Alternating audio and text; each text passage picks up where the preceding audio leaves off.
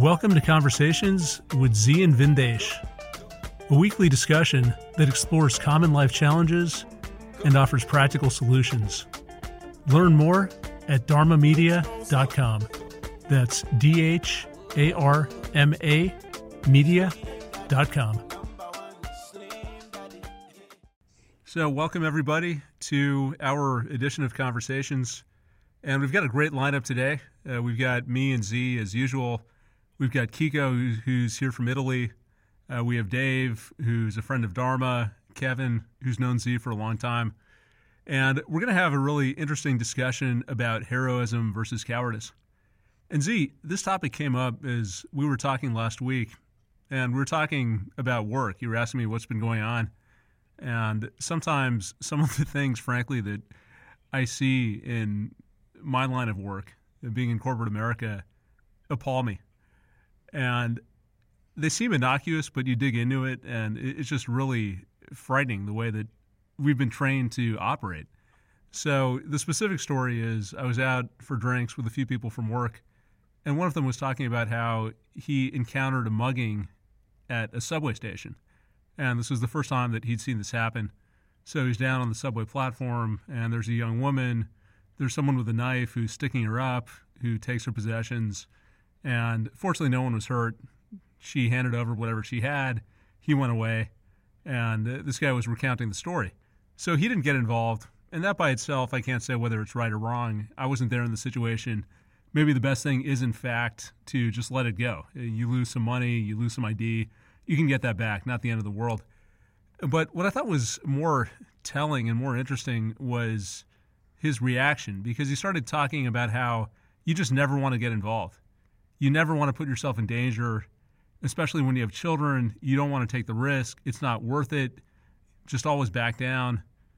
I think we were talking about another incident on a subway where someone spat in someone else's face, and the person just wiped the spit away and turned around and didn't say anything. And the consensus at the table was, oh, yeah, that was the right thing to do. And I'm hearing this, and on the one hand, maybe there is something admirable about it. I don't know. I guess I struggle to find anything admirable about that.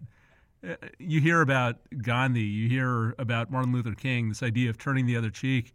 And in certain contexts, yes, it makes sense. In others, frankly, it seems like cowardice. It seems like a sad way to go through life, never taking a stand, never standing up for yourself. And it's not that you're going out and seeking conflict, but you're standing up and you're saying, I'm in this world. I've got my life, my space. And if you come and invade that and threaten me, I'm going to make sure that you back off. So it's really about taking a stand. You made a few interesting observations about this. So one, you talked about how your response in that sort of situation isn't defined by what you do. There's this myth of heroism where an average person is put in extraordinary duress and something in them wells up and they take extraordinary action. In your experience, Z, you said that rarely happens. What actually happens is the way that you act in a moment of crisis is the way that you've trained yourself to act your entire life. And it's the ideas you've internalized about what you're willing to do, what risks you're willing to take, what you value, and then you take a stand and defend what you value. And the people who do that consistently and who are willing to defend what they care about, to take risk when it makes sense, they're the ones who are going to step up. Those of us who never engage in conflict, who never challenge ourselves, we're always going to shy away. And then we also got into this discussion about health. And yes, on the one hand, you can save yourself, so you're not going to get stabbed if you step away from that situation. But on the other hand, what does it cost you? What does it cost you in terms of your health, your view about yourself, your ability to take care of yourself in this world? What does it do to your mentality?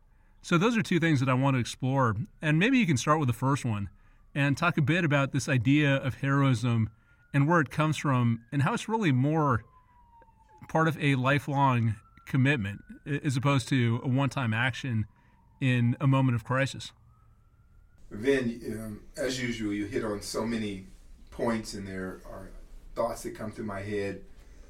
I always love words. The word hero comes from the idea of Herculean, or Hercules.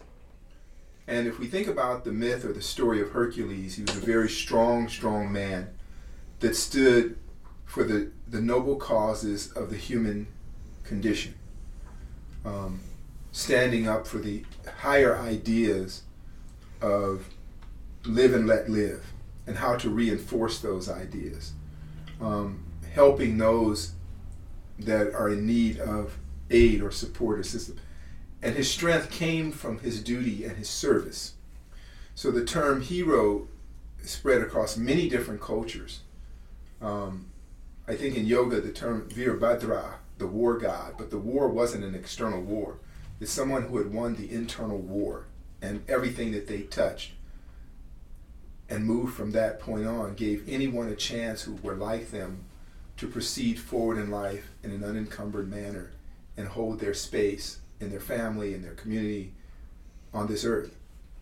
And that's not something that is by fate your entitlement. One trains to be a hero, but you don't train to be a hero for the reward of that. It's the higher ideas or ideas that you hold about what it means to be a person. So that same person that readily and proudly says that they avoid all conflict, you often find them extremely conflicted in their personal and intimate life, in the quietest places that we dwell in. The person is not someone you admire, and as a parent, one of the tools or the gifts you give your children as they move through life is to stand for themselves, be clear with who they are, strive to be a realized human being and own themselves. In order to do that, it takes heroic role models all around them. And when I hear a story like that, when I hear someone who confesses or advocates their cowardice, I always want to know, how do they treat the people close to them? Would you trust that person in business when things got a little sticky or a little difficult? Would you really all of a sudden say, no, they're going to change during a pressured situation and they're going to be heroic? No, they won't be. They've trained themselves to take a coward's path, and even to recite it and to invoke it is disturbing in a way. And even if you're in a crowd of cowards, at some point there must be an unsaid agreement of betrayal that goes along with that. No one, I don't think I know of anyone who wants to be in the company of cowards. Can you hold space for your friends and family under pressure? It's easy to hold that space when there's no pressure. It's easy to be a friend when there's no strain. It's easy to be a good parent when there's no load.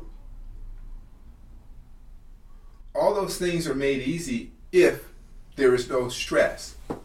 But also, without stress, there's no depth. Without stressing a person, the character never builds.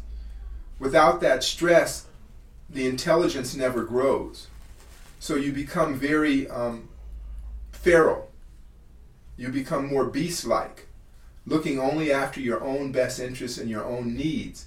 When in a broader reality, we are interdependent on one another. The commerce of human interaction is built on the idea that I've done well by other people. I've extended myself. I've put myself a little further out on a limb. I've given somebody a chance. I've given someone a hand up. Not necessarily a hand out, but a hand up, so that they can progress, and in their progression I have progressed. I become greater. There are so many myths around.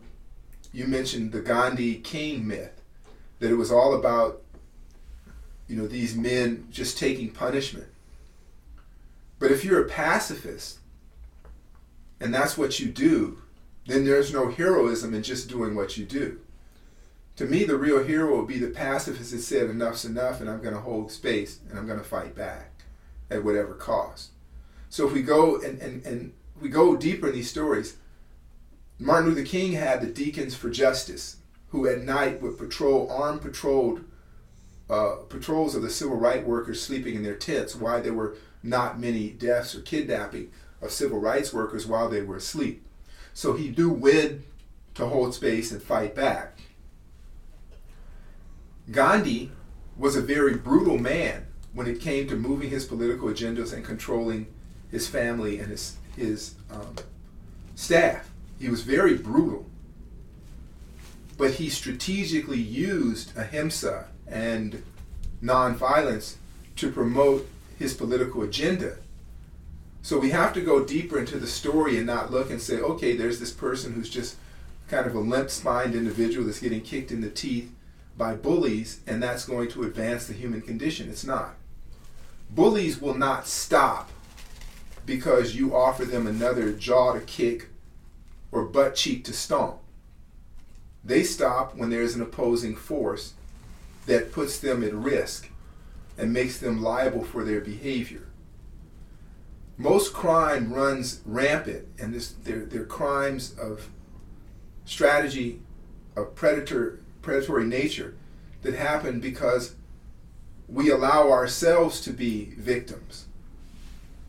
So it is an easy hunt. And when it comes to the person, a person of low character doesn't have low character in certain areas of their life. They express low character in all areas of their life. You think about the myth of militarism, where they have these stories about the special forces operators who are tattooed and huge biceps and this and that, and they go in and they just terrorize the locals and shoot up folks and push the agenda, and they're waving a flag. This is a myth. Their training is used to eliminate people, not because of their physical inability, but people who take a coward's path, who will betray a friend for a bottle of water under times of thirst.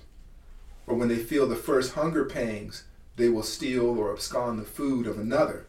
So they eliminate all those people. So they're looking for people who have heroic qualities which bind them to others, that they feel a dutiful connection to another person, and that under great pressure, that part of their character that sees a duty to another person will make them push forward with their mission and hopefully make sure that those around them and their associates and friends are safe, because that is the character of the person. So what they do is they want to draw the character of that person out. Let me see who you are when things are not easy. So when we find ourselves turning away and constantly turning away from more and more of the various plagues of humanity, then those plagues grow stronger.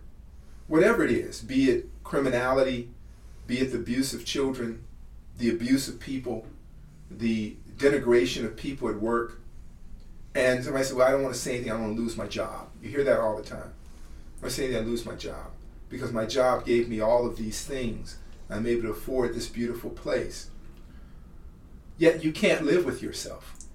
If you're human, if you're not a sociopath, you can't really live with yourself. So it becomes harder and harder living with yourself. Then the visiting of disease comes about, mental health issues that transform into physical health issues, depressions of all kinds. And we found that people who act with strength, act with a higher connection to humanity, tend to be healthier and live longer. And you will see these people in all areas of life. They can live with themselves. And where my concern is always mitigating human suffering. Cowards suffer. The more you live that cowardly life, the more you must cower to life, avoiding any challenges, avoiding any self-development, finding more and more surreptitious ways of getting things done. So then the coward becomes a betrayer of the self, and thus a betrayer of others. So there is little reward to a coward, and if there is any reward, it is short-lived. If you cannot bear yourself, then your children and your family cannot bear you, and they have compromised themselves just to deal with you. That does not sound like a wonderful life to me. You follow me, Ben? That's interesting. As you're talking, so much of what you say resonates with me personally. And the comment you made about how people think, oh my goodness, I'm going to lose my job, or I'll put myself at risk. Like so many things we talk about, the calculus is off because it's all about the immediate cost or the immediate benefit. And there's very little consideration paid to what the long-term impact is. So yeah, you might not lose your job, but what about your humanity? Are you going to lose your humanity because you don't stand up and defend what you believe in? You don't do what you think is right. And to me, it's not even a moral issue. It's not even a question of what you think is right or wrong. Different people are going to have different priorities. It's more when you do find something that you care about that is meaningful to you, are you willing to stand up and fight, or are you going to back down? And if you're the type who always backs down, yeah, you can avoid risk. But to your point, how do you end up living with yourself? And I think like so many of the challenges that we face, a lot of it comes down to narrative. I faced a lot of this when I was younger. I grew up in a family that is averse to conflict, where we talk a lot about these principles of Ahimsa and just always approach people with love and kindness and never raise a hand, and let's embrace all positive emotions, all positive expressions and actions, and anything that's angry or violent, let's stay away from. And that was so deeply rooted in me that it created a lot of problems in my late teens and my early 20s. I was in situations where I backed down, and I backed down when people were threatening me, when they were confronting me. And I don't even think I backed down because I was really afraid. Maybe I was, maybe I wasn't. It was more habit. It was more a habitual response. Somewhere in my mind, there was a program that was running that said exactly what this person I work with said. It's just not worth it. This is not what you do. This is not the path that you take. You back down. You never fight. You never escalate. You always back down. And that narrative, I don't know how much we adopt it because it's convenient or because it allows us to hide, and maybe there's a certain satisfaction in that. But it's incredibly damaging because, as you said, it created a lot of internal conflict for me. On the one hand, I feel like I'm talented, I'm capable, I'm strong.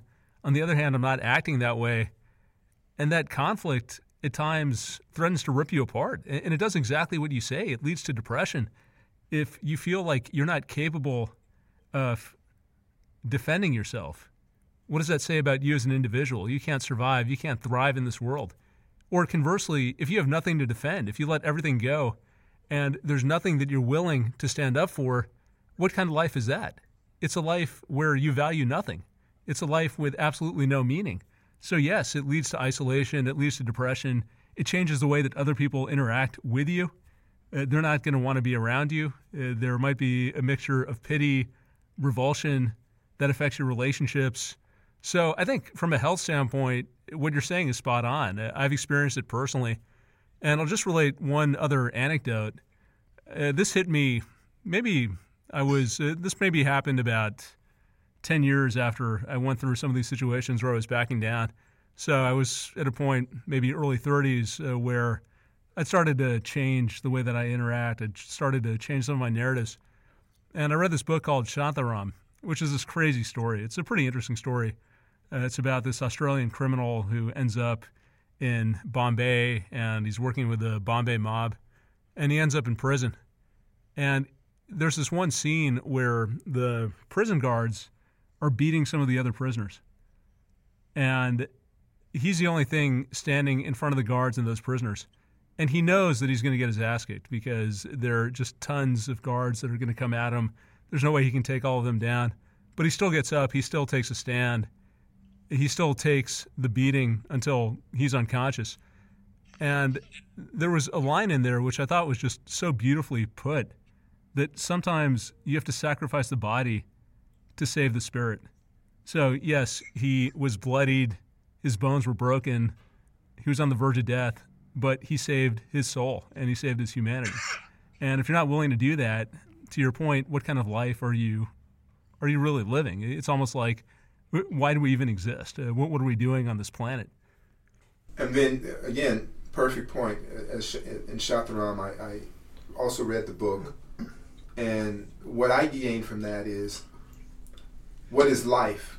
And when I work with people with their health, and the temperament of the person is one of those of cowardice, where you're constantly backing down, slithering away from all interactions, you're very limited. And I find that, I would say that myself, I'm a frontiersman.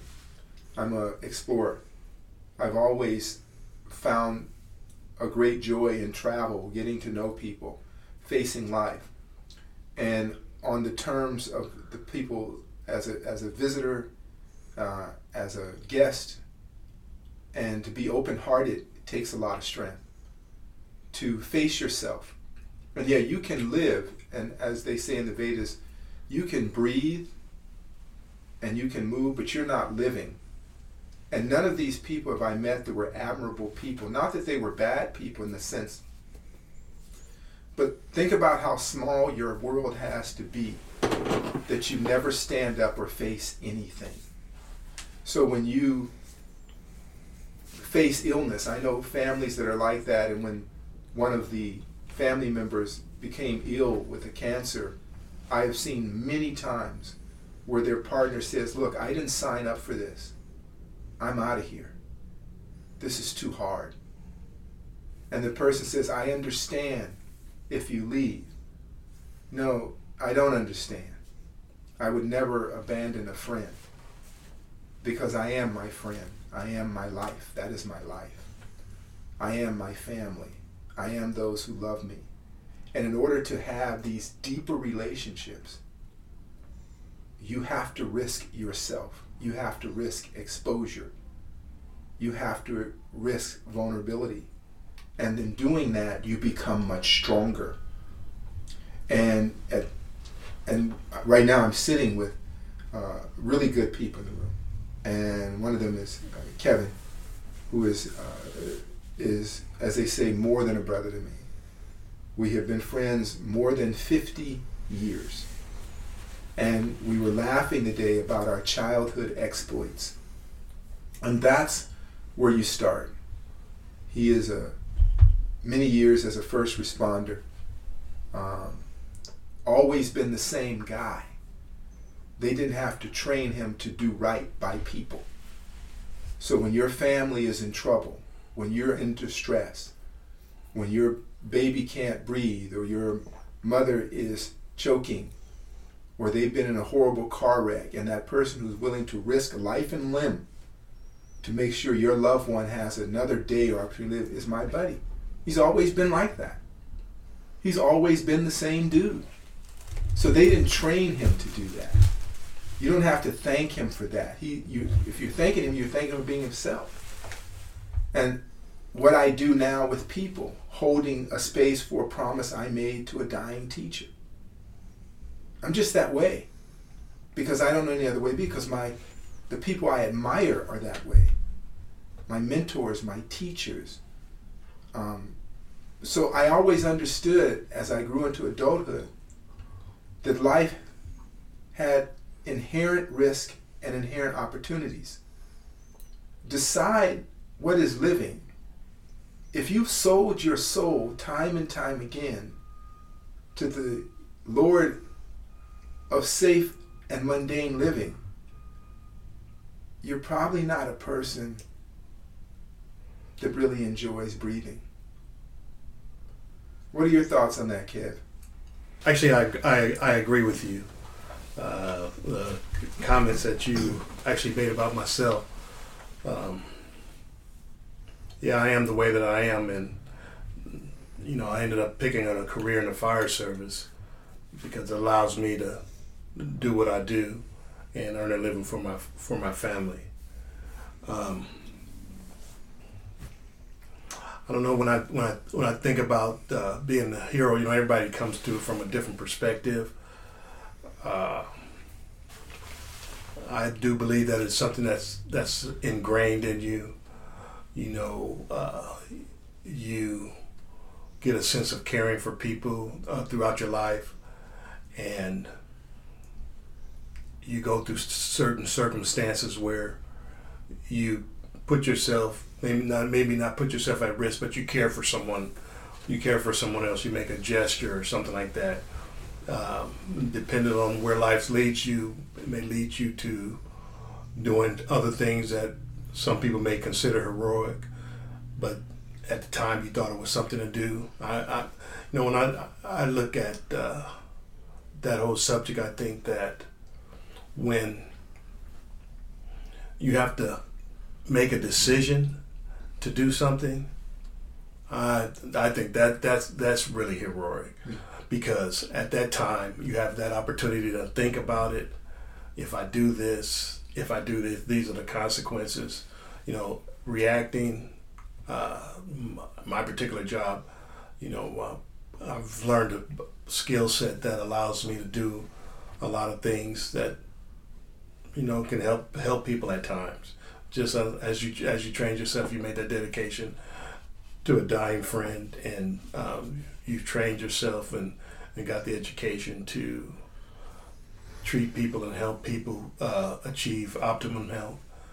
But I've done the same with the fire service by learning what techniques and getting the tools and the technology and developing the strategies and techniques that would allow an individual to go into a place that may be unattainable, and pull a person out, talking about the basic fire or something like that.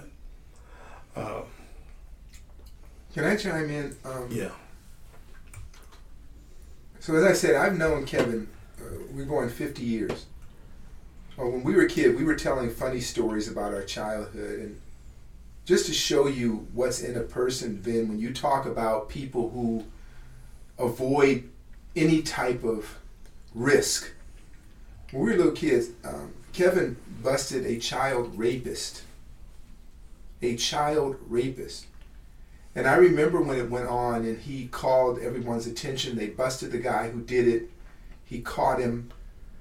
And we probably weren't more than 10 years old, 11 years old. And you had to testify, you had to send this man to prison. And many people said, it's risky, he shouldn't get involved. I don't think he should do this. I remember the discussion in the neighborhood, how risky it would be.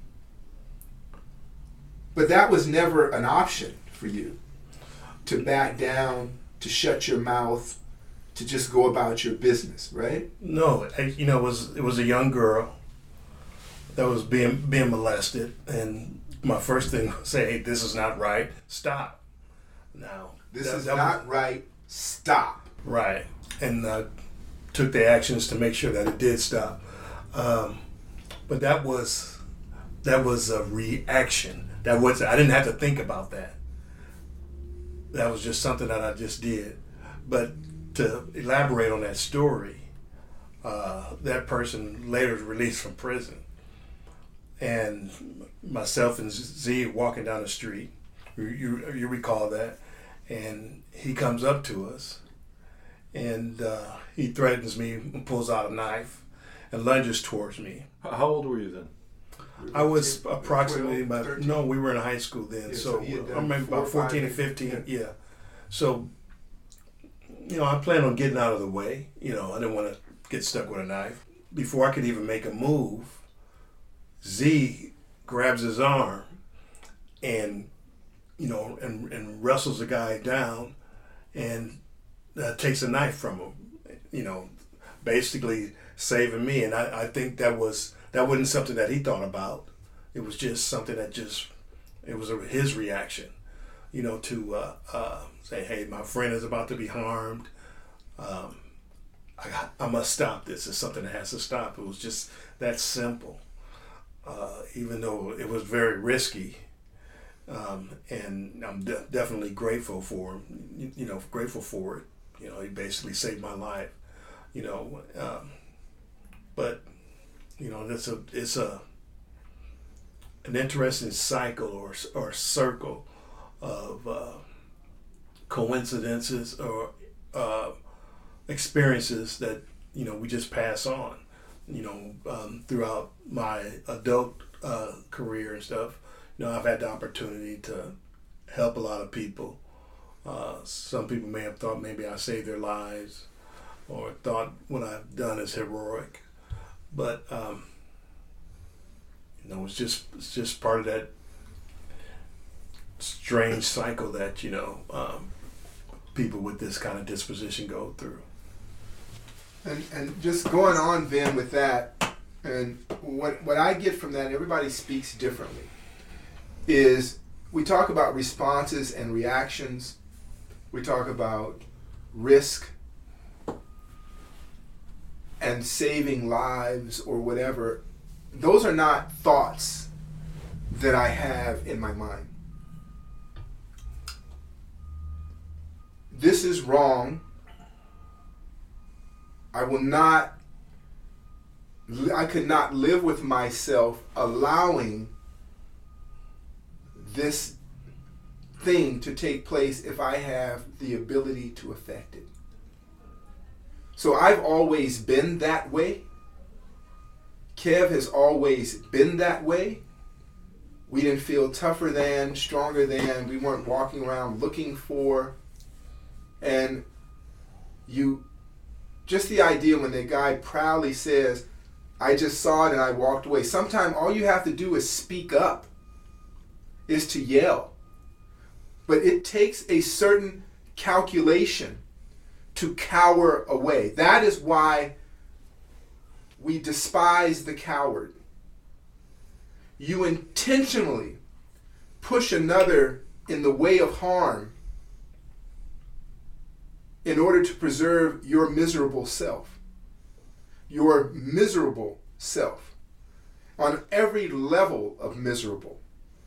How do you look and hold space for love, for intimacy, when you are that type of being? So I'm not saying go out and become a guardian angel or look for trouble. But in this life, if you live this life, if you live on the frontier, there are issues of the frontier. Things will come up. And you live your life in a way, and you're always preparing based on your behavior. And these are not perfect people. These are not people of saint-like demeanor, whatever that would mean to many. But in the basic essence, in the intrinsic essence of that person, and the function of that person, they have a connection to humanity. The coward does not have a connection to greater humanity. They have a connection to their own needs. And in that person, there is more of a, instead of empathy, there is entropy. They have to suck the energy and life out of others. It reflects in their health. It reflects in their maladies to various degrees. I see the diseases of cowards every day. Ravaged by anxiety, ravaged by various other mental health issues, ravaged by the shame of self, the shame of being, maybe medicating themselves away for it, or financially insulating themselves for it, or whatever method they use. I believe there's something innately good about human beings that take a stand. You with me, Vin? Yeah, we've covered so much ground. I want to summarize a little bit and shift the conversation. We've talked about the impact on health, the fact that being a coward is going to lead to someone who shies away from life, who has less of a full life, who's less capable of taking care of themselves. That's going to lead to depression, anxiety, shame. And the question is, what do you do about it? So if we think about you and Kevin, even though you might think that you're normal people or this is just how you are, both of you are an anomaly. And most people don't act that way. I think the way most people act, I remember there was a famous case in New York years ago. It must be 25, 30 years ago at this point. There was a woman being murdered in an apartment complex. She might have even been in the courtyard in full view of everyone in the building. and she was screaming. She was being stabbed to death. This went on for 15, 20 minutes, just screaming, blood all over the place, dying right in front of people. And people are shutting their blinds and staying in their apartment. No one's doing anything about it. And even though that sounds insane, I think that's what a lot of people end up doing. And as we talked about, part of that comes because we have the wrong narrative, which is we need to preserve ourselves at all costs. We can't take any risk. Part of it is we've never trained to be in that situation, so we don't have the habitual responses. So if you think about people on a continuum, Z, I would say you're on one end of the spectrum. You're out looking for people to beat the shit out of. So you like doing that. If you didn't take down the person who was attacking Kevin, you probably had another 5 people on your list that day that you would have taken down. So that's you. You're way out there, one end. Kevin maybe is a little more neutral, but still he's an anomaly where he talks about how he's just born this way. And for him, it's not a choice. He's just got to do certain things, and he's got to serve humanity in a certain way. And he doesn't really think about it. And I think that's great. But that doesn't answer the question of what do we do for people who are more on the right side of that spectrum. So for the person who I think is the average person, where they're afraid, they're unsure of themselves, they haven't taken action in the past, they've shied away from challenges, they've bought into this whole narrative, how do you start moving the needle and train yourself to get to the point where you can act in more of a heroic way when you're in those moments? You have the wherewithal to confront challenges, overcome those challenges, stand up for what you believe in. I've got to imagine part of it is the stories that we tell ourselves. So how do we correct those narratives? And maybe more importantly, and I'd love to hear from both of you, Z and Kevin, how do you train yourself day in and day out to be that person? I would say, Vin, we train ourselves every day, every action we take, every waking hour. Are you considerate of those around you? Again, I'm not going down the path of the moralist or the saint, but do you think about their well-being? Do you really think about that? Can you let someone by in traffic? Can you hold the door for a person that you meet at the door? AC, I'm going to interrupt you for a second. Say a little more about this, because when I hear this, this sounds a little bit odd. I got to imagine people in the audience are a bit confused at this. You're saying that preparation for being a hero is as simple as being considerate, opening doors, allowing people to make their way into a heavily trafficked street.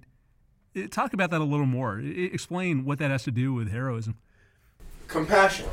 Can you feel what you feel for another person that you feel for yourself or your family? Kevin just whispered empathy. Empathy. Can you embrace the life path of another person? And can you see yourself in that person? So that's one of the pieces of higher intelligence, is empathy. So we understand that the flow of life is a comprehensive and dynamic flow between many people.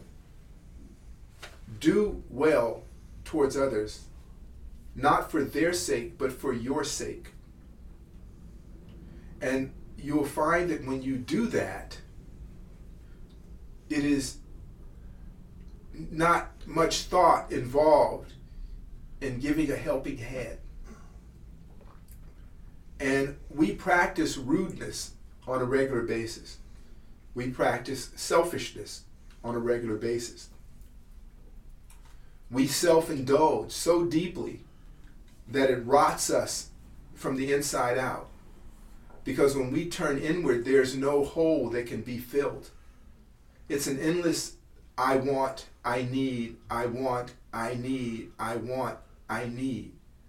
As we start to practice, I need little and I am fulfilled, then we immediately have this idea of the unitized self, the abundant self, and we can share ourselves openly with others without constantly thinking about what we don't have, how empty I am. If I just had a little more, I would be nice to other people.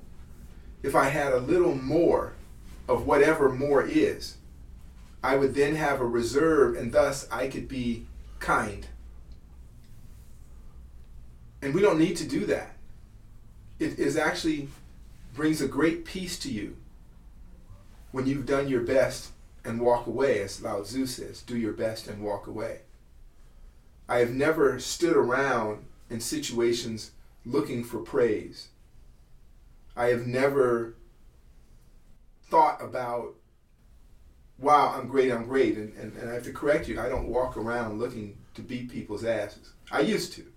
The Hulk was a superhero archetype, and I was just waiting for somebody to piss me off and do something. I matured out of that, but underneath that was still the archetype that I was raised and admired people who were always open-hearted and giving themselves freely to others. And there is a reward that we get in a different way. There are health rewards. There's a lower anxiety index on you. There are higher immune responses, just like in Qigong. So we practice what we are every minute of every day. And there are different metrics that we can use. But when it comes to a real base metric of hero, coward, both of them need to be nurtured and cultivated. We're deciding every day which one we cultivate. We may even be doing it somewhat unconsciously. And when we're conscious of ourselves, when we're self-realized, we're the ones who create ourselves. We build ourselves. We make ourselves. And you look at people and you see, who do you admire? Who do you fancy? Who is someone that throughout your life as you move, what are the properties of the person that you say, I really like that person? I just happen to have great mentors, teachers, and wonderful friends that opened my heart and shielded my body, made me stronger than normal, because they gave me more than normal love and grace. You follow me, Ben? I think there's an interesting principle, and I've heard this in other contexts, not so much around heroism or cowardice, but I think the same principle applies, which is really open yourself to life. I think so much of our time we spend resisting what happens or hiding from what happens, whereas if you just open it, accept it, go into any situation with a sense that this presents an opportunity, this just presents a natural evolution of yourself, of your circumstances, you can get a lot more out of life. And maybe that also provides more compassion. So if you're dealing with people on a day-to-day basis, it's not, oh my God, why do I have to do this? Why is this person imposing on me? It's, let me just take this in stride. Let me look at this as an opportunity to serve, to build a relationship, to do something that might strengthen me, that might make me feel better about myself, and also have a positive impact on the community of people that I'm a part of. So it's kind of interesting because that's a principle that I think is talked about quite a bit in the classical literature, and maybe a little bit different than the way we're framing it, but I think the same principle applies. I agree with you, man, and I think about stuff as you talk, and maybe some of the other folks, maybe Kevin and Dave and Qigong, all of them would chime in on this, but I was thinking about a few things that were said to me by different people at different times, and a year or so ago, my father-in-law collapsed of a heart attack in the house, and I did CPR on him until he was transported by ambulance to the hospital, and he survived. And so many people came up to me, well, how could you do something like that? You're so brave. And then recently, my youngest was choking and was in respiratory distress, and same thing, CPR, get him together, sit through a night in the PICU. After my brother's death, I went to Sri Lanka during the tsunami, and I needed to go there. I needed to bury the dead. I needed to help those that lost people so I could live. I didn't do that so much just for them, I did it for my own sake, for the who I am. When they asked me, how did you were so brave to do CPR on your father-in-law. You know, my dad was murdered in front of me at 13. I would pump his chest until I couldn't pump if I had a chance to give him another minute of life. If I knew that I could give a chance, how could I live with myself not even trying? I asked those people, I said, you think that what I did was a great deed? How could you not do it? How could you not do it? What manner of person are you that you would not do it? So I know you say maybe I'm anomaly or Kevin and I are different. Okay, I don't know, but I don't know. I can't imagine a person who would watch another person die. And I've been a soldier. I've been a military man. I've been a brutal fighter. But I never took joy in the suffering of another human being. I loved the idea of justice and those high ideas, and that the people who get what's coming to them when they hurt other people. I love that. I love that story. But I hate the coward. I'm getting worked up then because I'm thinking about what people have said to me. How could you? Oh, you're so brave. I remember a number of people from Sri Lanka even saying to me, I would go, but I'm so scared of disease. I'm so scared of the other side might get me. I don't even want to know their names. I don't want their phone numbers. Yeah, you can support me in any way you can if that makes you feel better. So people would throw money and say, well, I just tell them I helped with the money. I said, my God, why don't you come with me? Why don't you walk with me? Oh, you know, I would, but I have so much to risk. You're risking your own sanity, your own life. I don't want their life. I don't want their life. You know, maybe we're different. Maybe we're different. Z, you know, I was thinking about, you know, what Vin said. You know, I can kind of agree that, you know, we are, or you know, an anomaly, but we are who we are. So what's normal to us is different for everybody else because everybody follows their own path. And I look at, you know, the human condition. You know, self-preservation has been a strong motivator in the human condition. That's why, you know, we've lasted so long throughout the centuries. And but you know, a higher level of that would be risking yourself or putting yourself at risk so other people could continue on and maybe without you, you know. So, you know, when people make that ultimate sacrifice, but when you speak of, well, how do people reach, you know, how do they become heroic?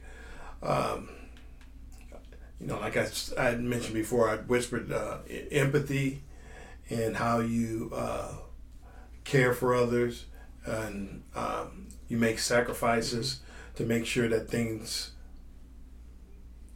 go in a better way for whatever individual you may be reaching out to help, a group of people that you're reaching out to help. So what I see is the fact that when you start doing those emotions and stuff, I mean, cultivating those types of things, you know, you can become, you know, or bring yourself to be like a hero, and maybe in someone's eyes. You know, you don't have to, you know, go to Sri Lanka. You don't have to put your life at risk, push somebody out of the way of a speeding car or something like that. It could be, you know, as something as, you know, reading a book to a child, patting someone on the back, saying, hey, you know, give them a compliment on a good job done. There's all kind of ways, you know, like, you know, to my kids, you know, well, Dad was the one who always took care of me. So, you know, maybe, hey, my dad is my hero. And, you know, the other people in the room here, I'm sure, you know, Dave, you know, has some experience that on some level we all are. We just need to get in touch with what that is, because we all wouldn't be here. You know, some people are going to exist because others make sacrifices, like, you know, a lot of the safety of our country. You know, people serve in the armed forces. They go out and they risk themselves, and you know, in different civilizations. You know, you have warriors that fight, and you have other people that, you know, produce food, and you have other people that would be so-called intellectuals, you know, groups or classes, not putting one above the other, but they're all part of the makeup of creating a society. And in that society, giving, I think is that key element that would change would change it, because it's a fulfilling need to give. No, I agree with you, Ken, that there are different ways. And you said one word, and it was self. And everybody defines the self a different way. And when I was in deep, deep grief, the part of myself that raised me from that grief was to open my heart to do service. So as you remember, right after my brother's kid, I went to Sri Lanka, right after my neck was injured. And I couldn't function well, I've told this story before. But when I went there and I was offering service, and I encountered a young woman who was looking for her children. And she kept saying, "They're here, they're here." And everybody said, "No, your children are long gone. It's been 4 or 5 days. They're gone." And this young woman, not even 30 years old, said, "No, they're here." And so we heard something that sounded like cats whining. We dug, and we found the twins. They were both in great distress. And we had water, and we attempted to aspirate the babies, give them water, get the seed, the sand out of them. There were no advanced medical tools around. So we did everything we can to get the baby to breathe. We got to the other baby, and we ran out of water. We couldn't flush the baby, couldn't help the baby out. Baby passed away. And at that moment, I was so emotionally exhausted from what I had witnessed, tired, fatigue, physical, emotional, spiritual fatigue. And I just started to weep. And what changed me, what this woman became heroic to me, she said, "Uncle, please don't cry. You gave me one." So she had just lost one of her children. And she was comforting me. So that changed me, and I had been ravaged with grief for losing one brother that I had for a good portion of my life. And here's a woman going through the worst thing a parent could go through. And in that moment, she comforted me before she even buried her child or put her child away.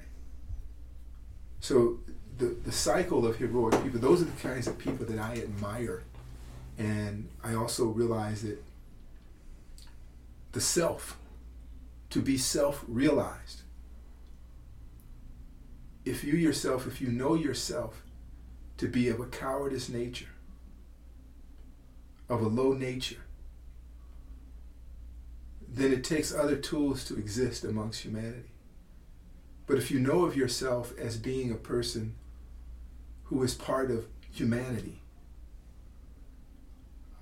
I can only say from my experience, I can live with myself every day and every night. I'm not looking over my shoulder and wondering what threat is about. I just don't live like that. Dave, Kiko, you guys have any thoughts on any of this? Yeah, absolutely. So I think this question of whether you're a coward or a hero is a little black and white. I think it's equally a question of preparation and training, and you know whether you know how to deal with a particular situation. When I was a sheriff's deputy, it would often happen that I would come across an accident by myself. One time, 2 cars had hit each other going at a combined speed of 120 miles an hour. It looked like a missile had hit, and the engine from one car was on the north side of the road, and the 2 cars were on the south side of the road.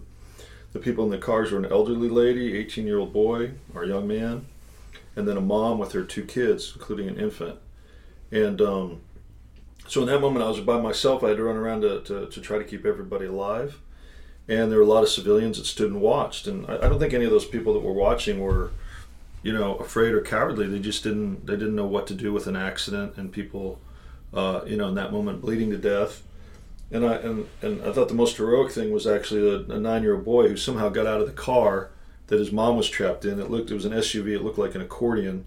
The steering wheel was pressed against her chest and she could barely breathe. He had climbed out and then ran over me, and asked me to save his mom. So that kid had some raw heroism, being 9 years old, but everybody else watching, they simply didn't know what to do. I ran a serial predator lab for several years, and one of the things we did, we were trying to understand why there is so much sexual violence, especially directed towards women.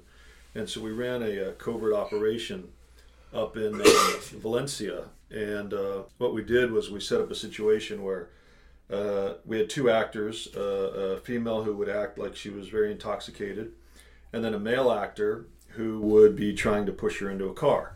So the scene that we set up is the male actor's trying to push the female actress or actor into a car, and she's saying, "I don't want to go," and he's saying, "Come on, baby, we're just going to get out of here and go to my place or something." So we would set that up, and then we had hidden cameras, and we would wait till somebody would come along, and it'd be a man or a couple of people. Well, so we did that 10 times. Does anybody want to guess out of the 10 times how many times people interfered? Well, so 9 out of 10 times they just walked right on by. I mean, it was a blatant. We the actors couldn't have done a better job. It was clearly, an attempt to force somebody to go somewhere against their will. 9 out of 10 times, people dressed in suits, people going out for the night, with the kind of people that you think of as normal. There was only one guy who interfered, and that guy, we interviewed him afterwards, was a felon on parole. And so whereas society would condemn that guy because he's a felon and had done violence to people in the past, he was the one guy who wasn't going to allow it to happen. And the way he explained it to us was he said, well, he had a daughter, and he wouldn't want that to happen to his daughter. He took a risk. If it turned violent, then he would have gone back to jail. And I think the difference, there's a lot to be learned from that story. And I think that when you talk about heroism versus, cowardice, there's another option there, and that is pretend it's not happening, which is what a lot of people did. And we did another study that showed that. But in this particular case, I think the difference between that felon and the other people was that he was somewhat used to violence. So he, in a way, had a little bit of training. He had some previous knowledge. He wasn't afraid to confront the guy. And he, out of all the people, did the right thing in that test. It's interesting as we're talking, there's so many ideas that are coming up in my mind, and I'm thinking about the words empathy and compassion that you, Z, and Kevin used. And I think so much of it starts with that, just having a fundamental connection to other people. And maybe that's where this all begins, to cultivate relationships with people you love, with a community that extends beyond yourself. You think about the world we live in, so much of our interaction now is on the internet, it's on social media, it's in a virtual reality. There's a generation of people which has lost the ability to have conversations and cultivate real relationships. We have people who don't talk to their neighbors, whereas if you go back 30 or 40 years, you had neighborhoods, you could leave your kids with someone else. Now you don't even know who your neighbors are. You don't have that relationship. There are people I work with that won't even step out of their office and introduce themselves to people that they've worked next to for years. So just fostering some of that interaction, some of that connection, opening up, conversing with people, understanding the commonality, I think that's really where it starts. Because if you can build bridges between yourself and the rest of humanity, that's where you get that empathy and you get that compassion. And beyond that, as I'm thinking, Z, as we're talking, and I'm really thinking about my wife. And when we talk about heroism versus cowardice, Kevin, you're right. You don't need to go to Sri Lanka. You don't need to save people from burning buildings. I think that's fantastic that people do that, but there are different ways that you can be a hero. And I look at my wife. She's a physician. She has an incredible ability to talk to people, to calm them down, explain what's happening, understand their concerns, empathize, connect almost immediately in a very comfortable fashion. And you compare that to other doctors. Doctors are notorious for looking at their feet when they're delivering bad news. They don't want to engage. They come out and they look down and they say, "I'm sorry, your spouse passed away." And then they go back, and then there's someone else on the care team who comes in who's trained to provide more of the human interaction. But she's not like that. She will go out of her way to build those relationships. And Z, you talked to her the other night. The three of us were talking. The more of that she does, the more she gets involved in situations where she feels like she's really helping people, where she's having a difference or making a difference, the more satisfaction she feels. She's involved now in Planned Parenthood.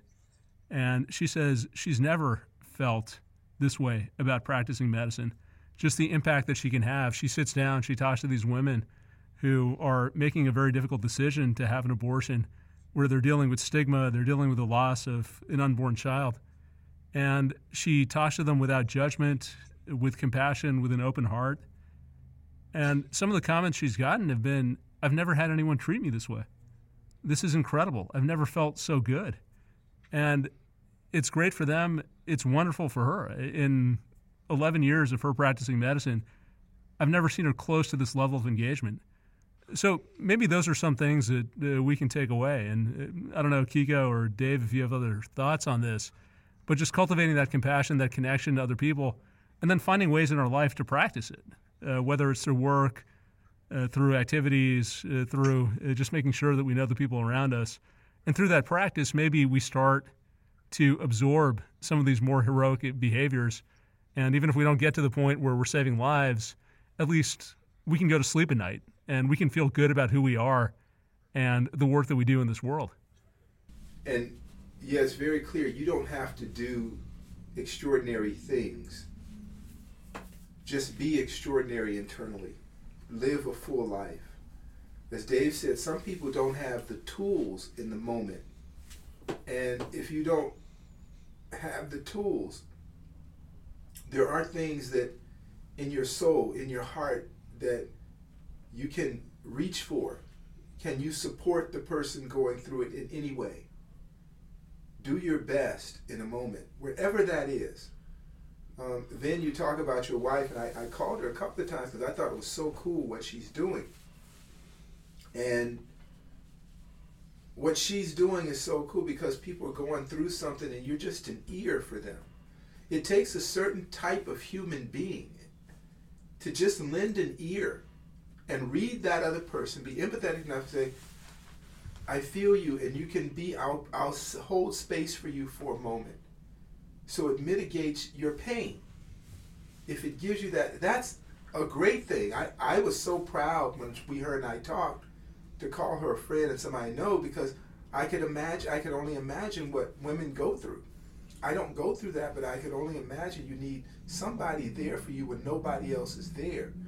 I know it's like when a woman has a miscarriage or loses a child or is alone suffering through stuff, and to have an ear, somebody that holds space to relieve that hurt. And that's all we're talking about. Kiko said an important thing, that people are raised a certain way. And the thought I have on that is that there are people who are raised to preserve themselves and themselves only, or their group. And those people can't travel. They can't go places. You must be confined to that group. It takes a lot of corralling and domesticating and conditioning to prevent a person from living fully. And I know people like that who have the ostrich approach to life. If there's something going on that's troubling, stick your head in the hole. If there's something going on with the family that's troubling, let's just not talk about it. Let's just pretend it doesn't happen. So there are people that are raised like that, so they don't have the emotional or the psychological tools to deal with life. Because all these are part of life. And no, you don't have to go rescue everybody. You don't have to intervene in people's troubles. It's really about you. So it's not a situational thing we're talking about. It's an internal thing. No, you're referring to like self-awareness, because a lot of people, becoming self-aware, everybody perceives themselves in a certain way. But if once you become really aware of self, you may find out, hey, there is there is this hero element within me, within my personality, within my soul, however you may perceive it. I think, cowardice is really, really complicated because individual, by seeing something, becomes a victim. So and once they are a victim, sometimes they're just being victimized just as much as that other person that they're watching. So that person may not do nothing, but that person may care. That person may have empathy for what is happening to the individual that they're watching, but they're getting hurt as well. Hey, Kevin, I'm going to interrupt you. What you're saying is really profound. Expand on that. Why is it that just by watching something you become a victim? Well, there's been studies about domestic abuser. The male is a wife abuser.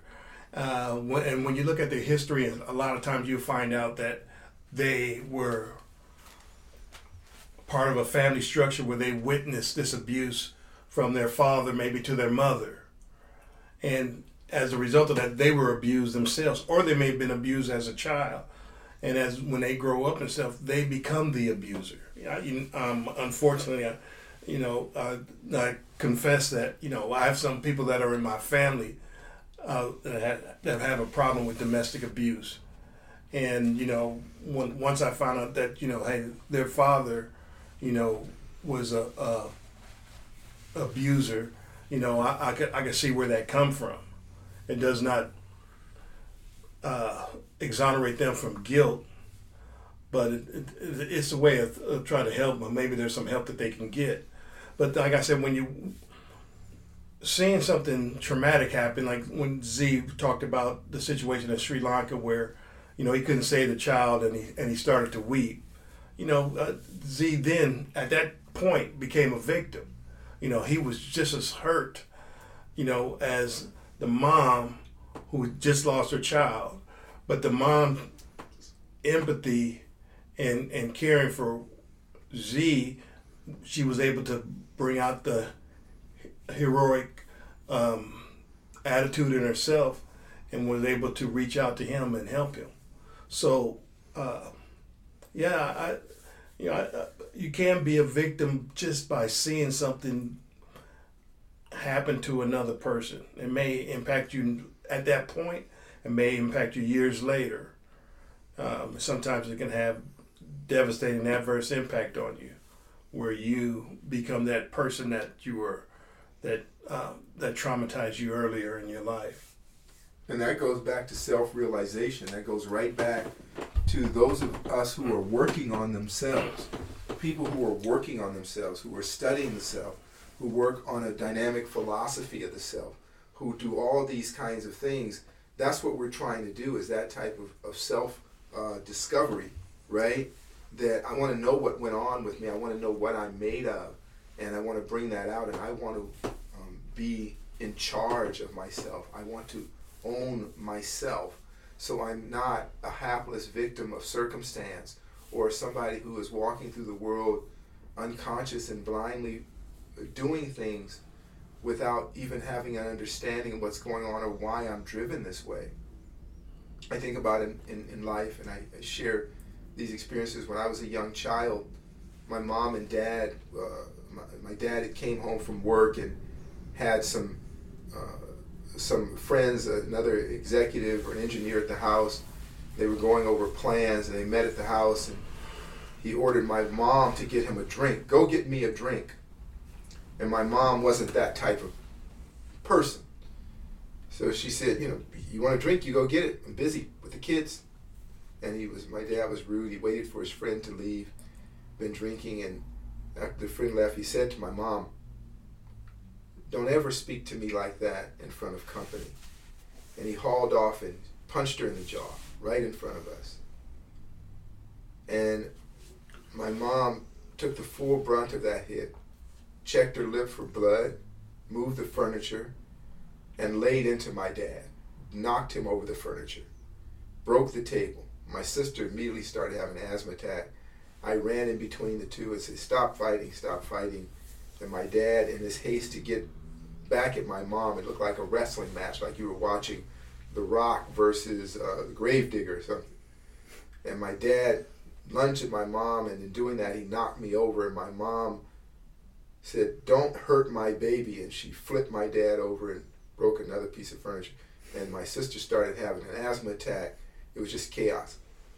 And then my dad looked over at my sister and saw her in distress and stopped and said, "Oh my God, my baby is having an asthma attack." And he ran over, and my mom and dad ran over to comfort my sister. She was breathing hard, and then they comforted. Then they went and got ice, and they started putting ice on each other's wounds. And so I was a witness. I don't know what the hell I witnessed, but how it shaped me as a child was that I never knew women who were victimized. I never understood what that meant, to be a victim who just took punishment. So you're right about what we see and how we're raised.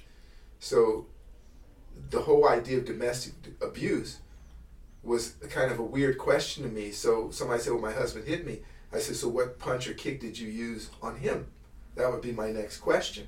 But for most people, that's not their reality. So it goes back to what Kiko was saying, is that, yeah, our upbringing has a lot to do with us, but not everything to do with us.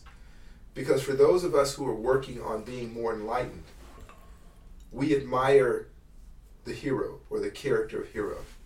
Every time we step on our yoga floor and we do the hero series, Virabhadra, the hero, I volunteer. I'm willing to serve. I wish to serve. That's what the hero does. So it could be in a number of ways. I'm just not saying there's one way. But our tendency to be empathetic, the tendency to be considerate, the tendency to be kind, the tendency to serve, the tendency to support nurturing environments, the tendency to be courteous, those are all the qualities.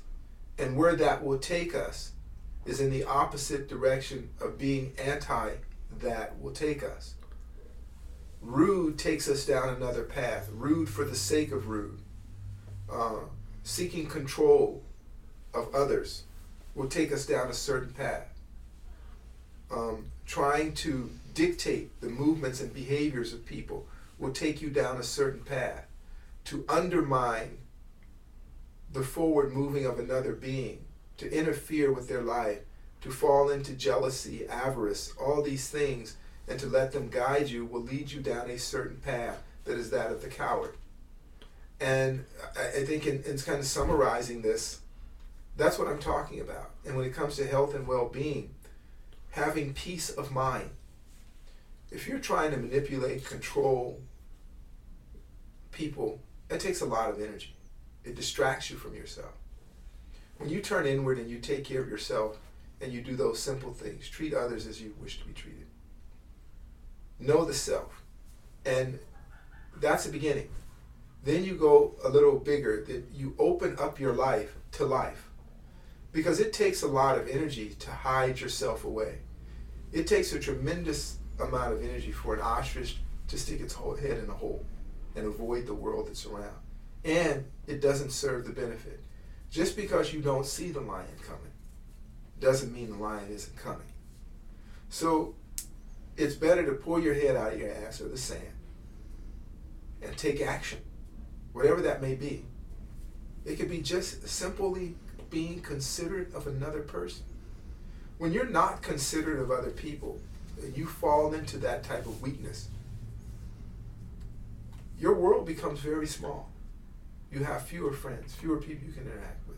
And even those you can interact with, you have to sequester your emotions and your feelings so you don't rock the boat. Because your boat is now smaller and smaller, going against a greater and greater ocean of life. So you have to find a way to avoid people, avoid intimacy, avoid closeness, avoid any deep conversation, avoid knowing. So then what kind of partner did that make you? What kind of parent are you? That your whole life is built around what you don't say, what you don't do, controlling every movement with no life in it. So for folks like us, maybe we're anomalies, but that's not living to me. I would never trade places with that person. You follow me, Vin? Yeah, I want to talk about algorithms, as we often do. And I don't think this is about judgment or blame. There are a lot of reasons why people turn out the way that they turn out. I think what you're saying, Z, is critical, that regardless of how you are, there's a point in your life where some of us take stock of ourselves and say, do we want to better ourselves? Do we want to move down the path of self-enlightenment, self-betterment, self-realization? And if we do, and we want to be more heroic, how do we go about doing so? You mentioned a number of important things, starting with compassion, kindness, empathy, practicing that in day-to-day life, finding opportunities to serve. What are some of the other instructions? Are there 2 or 3 other points that you can give people who are at a point in their lives where they say, yeah, I'm not where I want to be, but I'm committed to walking down this path and becoming more heroic? What are some of the other remedies that you would give them? Well, you almost gave a hint to it. If you live in your life and there is emptiness in your life, or there are things missing in your life, by knowing the self, you can ask yourself, why are these things missing? If it's about a partnership, what is your role in the absence of partnership? And then work on that thing. Open yourself up to making mistakes or being vulnerable, even being hurt. That's heroic, because I'm going to get out there and I might hurt, but I'm headed somewhere. The road might be rocky. The bedding might not be that comfortable, but I'm going to move forward, because life is about moving forward. So, again, most of it is introspective, then. Look at the parts of your life. I tell people when they're in physical pain, there's always a remedy. But most of the remedy is so close to you and so dear to you that you don't want to take that, because by changing your behavior, changing your ways, you change your identity. I see people that, I talk to, people who are very dear to me, Kiko and Dave, and I watch them with my children. And they're really good with children. I mean, they have parental reflexes. You know what I mean? And like when the kids dart about, they know where the kids are, and they provide them with comfort without looking around or wondering. But they don't have mates and children themselves. And what I want from them is to spread what they are and advance that in humanity. And that's usually through finding someone in a loving relationship. But the challenge is oftentimes to be heroic enough to face that it might not work right out right away. And some people don't want to risk it. And so one of the things is being willing to take a risk, but not a risk like bungee jumping or running on airplane wings or splunking, not that kind of risk. Those are fool's risk. Those are risk of people who don't have interesting lives. I'm saying the real risk is the risk of opening your own heart and sitting still with all your demons, sitting still with your fear. Let them be companions until you can fearlessly walk away from them. When it comes to your health, go internally, look at the people you love the most in life and ask yourself, if by changing my behavior with my health, can I be a hero to my loved ones and give them maybe another day with me, another week, another year? So I'm going to stay healthy, because my battlefield now is the battlefield of longevity, to provide comfort and solace to those that I love, that identify me as part of their life. So I'm going to take better care of myself. And against the trends of the weaker self, I'm going to be a little bit stronger with that. So those are some of the things we can do, and they're real simple things. And they're all about being introspective and having clarity of the self.